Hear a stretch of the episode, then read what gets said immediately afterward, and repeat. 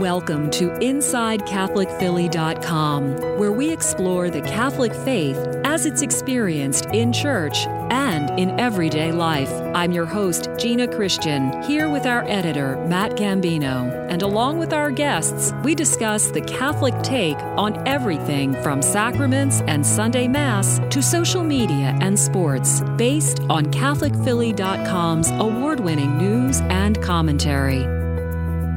Thanks so much for spending a few moments with us here at CatholicPhilly.com. I'm your host, Gina Christian, here with our editor, Matt Gambino. Matt, good to have you here with us in the studio. Hello again, Gina. And it's also great to welcome our veteran sports writer, John Knebels. John has been bringing the best in Catholic League sports to Philadelphia area readers for 37 years. He's also an adjunct professor of English and religion at several Catholic colleges, including St. Joseph's University. University, Gwynedd Mercy University, Neumann University, and Cabrini University. John, we're so glad we could pull you off the sidelines for a few minutes in the studio. It's really fun to be here. By the way, I started when I was three years old. That's why it's been 37 years. Just to let you know that. So you're only 40. In okay. case people are wondering. Now, John, I, became a sports editor at the Catholic Standard and Times in 1989. You were already a veteran then. Oh my gosh, right? I really lucked out in working here. There was Don Fico, the wonderful late Don Fico. His nephew You mark. He said, you want to do it?" And Mark's like, "I'm too busy. Do you want to do this thing for the Catholic Standard and Times?" And I'm like, "Yes." I'll never forget. It was outside my house. I'm like, "Yes." And he's like, "I don't care. I'll do it for free because it was it's such a big deal." John, such a big you don't deal. know this, but I met that man, Mark, last week. That is Holy And Spirit. we talked about Don Fico. How do you like that? Holy Spirit is among us. So this isn't just a podcast, it's a reunion. this is a reunion. I like it. I like. Well, before we begin, I'm going to issue my standard disclaimer here that I am sports illiterate. I get in trouble at Phillies games for talking too much, and I'm usually in line for ice cream when the Phillies make their best play. So this podcast is going to be interesting. Let's get right to the sport that I understand the least, aside from cricket, and that is football. I did do a little research, and we have two divisions in our football league: a red and a blue. Right? Correct. What do those represent? So the red division are your schools that have the higher enrollment, and the blue division are the schools that have your lower enrollment. That's why, for instance, there are fewer teams in the red than there are in the blue. That that technically could change as schools change, but what they've tried to do is balance out the competition. Now you don't always see it in the results, but that's what the attempt is to say you have a thousand kids at your school, you should be in one division. You have 500 boys, or say, or 400 boys at your school to keep the competitive balance. So, John, they've only played about, what, two games, league games so far in the blue division, and they're just starting up the division, the red division schedule. Is that right? Exactly. So the blue has already played twice, and then the red starts this week. Yeah. what And- do you like so far in each division? Who's looking good? Well, it's interesting. You know, in the red, you have almost always St. Joe's Prep and LaSalle. Now, when Archbishop Wood joined, there's certainly a strong program. They used to be in the in the smaller division, and they've played well. They haven't been able to beat St. Joseph's Prep. Nobody really else has been able to as well. But I think the Prep and LaSalle, and it's interesting because now since 2016, the Catholic League is determined by the regular season championship. So, like for instance, on Saturday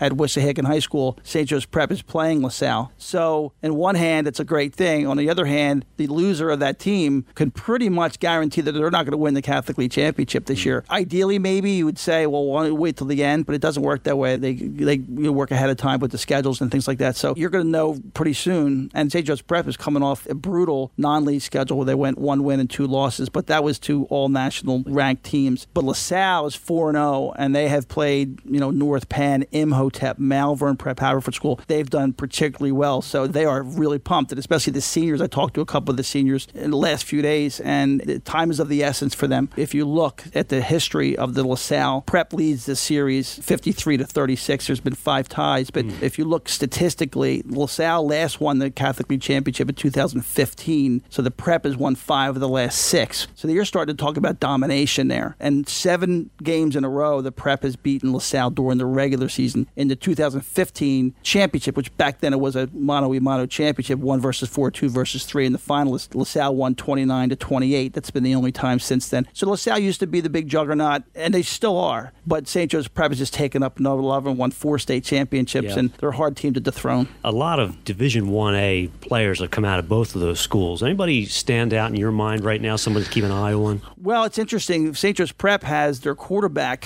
who's a junior, Kyle McCord, who is already a Ohio State commit. He is a junior, and already he three games into his junior season, he's got the fifth most passing yards in St. Joe's Prep history. You're talking about guys like Skyler Mornhinweg, Frank Costa, Chris Whitney, Marquez McCray, who graduated a couple years ago, Chris Martin. You're all top-notch athletes, and he's probably, if he stays healthy, going to break that. Yeah, he's a terrific quarterback. He's thrown for 42 touchdowns in his career, 3,715 yards. It's insane. Against really tough competition. You're talking going up against the best in the state. Terrific coaches. They work really hard. And so you mentioned other names would be like, for instance, Jeremiah Trotter, the son of the. Is that right? Yeah, Jeremiah Trotter plays there. Marvin Harrison's son plays there. Harrison has been all over the place in terms of recruiting. He's a wide receiver and a defensive back. Notre Dame is the latest, is trying to ink him. Trotter just signed, I believe, they just committed to Clemson. You're talking some big names. And LaSalle has some big names. There's a sophomore named Sammy Brown. He's got 12 touchdowns this year already. He was terrific. He was an all Catholic. They have a really good quarterback, Jack Machida, who's a senior. He's back from injury.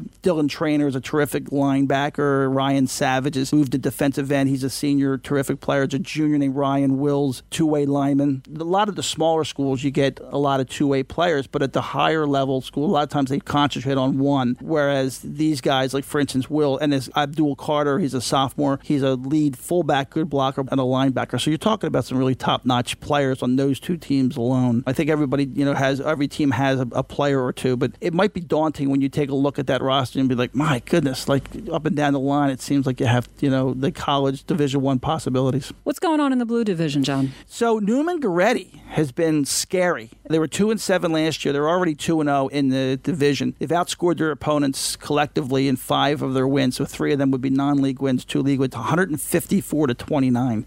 yeah. Other than that, other than that, they really haven't played well. Right. They have this Tyshim Johnson. He's a junior, 639 yards rushing, 11 touchdowns. He's had four games of 100 plus yards. The one game he didn't hit, he hit 99. I mean, I guess the official scorekeeper, you know, angry that fine. day or something like that, a toothache. Yeah, I'll give you that extra yard. But let's pretend he had it. Right? So almost 500 yard, five 100 yards game. He had five interceptions by the, it should be six interceptions by the secondary. This guy, Ronald Holmes, has three. Ubade Steed, he's a transfer from North. He has two. West Catholic's got a terrific quarterback, Zaire Hart Hawkins. Conwell Egan's got a kid, Chris Majors, a terrific senior linebacker. And the one kid I really think, well, Bishop McDevitt's got some too. Lonnie Rice, he's a quarterback. He's responsible for about 80% of their offense. It's crazy, right? And then you have a kid named Tyrone Fowler, who's a two way all Catholic for them. The one real quick kid I want to talk about is this kid, Dan Dutkowitz. He plays for Lansdale Catholic. He's got 35 career touchdowns, over 3,000 yards if you combine the, the rushing and the receiving. And he is just a brute. He is not committed yet to a school. Great Hmm. kid, great attitude. So you have some great players on these teams, and sometimes you get wins out of them in terms of the teams. But in terms of individual performances, it's really fun. That's what's the nice thing about watching these games. You might go to a game, you know, 27 nothing, but you're watching this tackle, and you're like, wow, this is fun to do. Better than the Eagles, right? right now. Yeah. right now. I think I think the three of us right now are better than you. But, uh, You get a chance to see kids having fun, right? That, that's a real privilege. It really is. That's a really great point. The privilege of this thing is to be among people who are, you know, what percentage? 95% are never going to play college ball. I mean, even people say, well, they only play Division two. You know how hard it is to play Division two or Division three for that matter? So it's so fun to see, you know, people, their families, and we can get at some other point, the negative parts of that. But for the most part, it's just really wonderful to see these 15, 16, 17, 18 year olds glorifying their gifts of what God has given them. They work so hard at what they do. It's tied into academics. They work hard in academics. A lot a lot of them, I don't know how they do what they do. I mean, they practice two, three hours a day. They play on the weekends and they study. I don't know wh- what they're doing time wise, but it's impressive. And their attitudes, more and more, you know, because of today's technology, there's a lot more interviewing on camera. And, I, and I'm so impressed with the articulation, the pause, the penchant to laud their teammates. Somebody gets two touchdowns touchdowns. And always the kid will be like, "Oh, my offensive line did this," or "Kid gets a great interception." And he's, "Ah, oh, yeah, but my defensive end blocked this." It's wonderful to see that they understand the big picture. I see that often in our coverage in CatholicPhilly.com. We have regular sports coverage, which is rather unique in the Catholic press, but we get to hear these kids giving credit where it's due to their teammates, their friends who are really making the block or making the play that sets up the touchdown. They never fail to give credit where it's due. Yeah, that's and that's really at the end of the day you know, why people are proud. You know, a real quick vignette that I think kind of encompasses all that, that, I've ever covered. It was years and years ago, and it was a brutal loss by I believe Archbishop Ryan in a Catholic League championship game. It was muddy, it was cold, and I remember thinking, I hope this coach doesn't have a lot to say. And a guy named John Quinn, who's now deceased, comes into the huddle, and these kids are upset, they're bloody, and he says, "Gentlemen, if this is the worst thing that will ever happen to you, you will have lived a charmed life.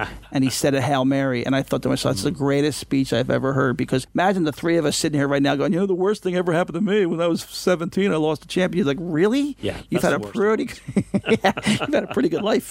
Fantastic. Well, John Knebels, thank you so much. We're out of time, but will you come back so that we can take a look at what is Catholic sportsmanship? You've touched on it there, but let's break that open a little bit in our next session. Sound good? Would love to do it. All right. Thanks so much.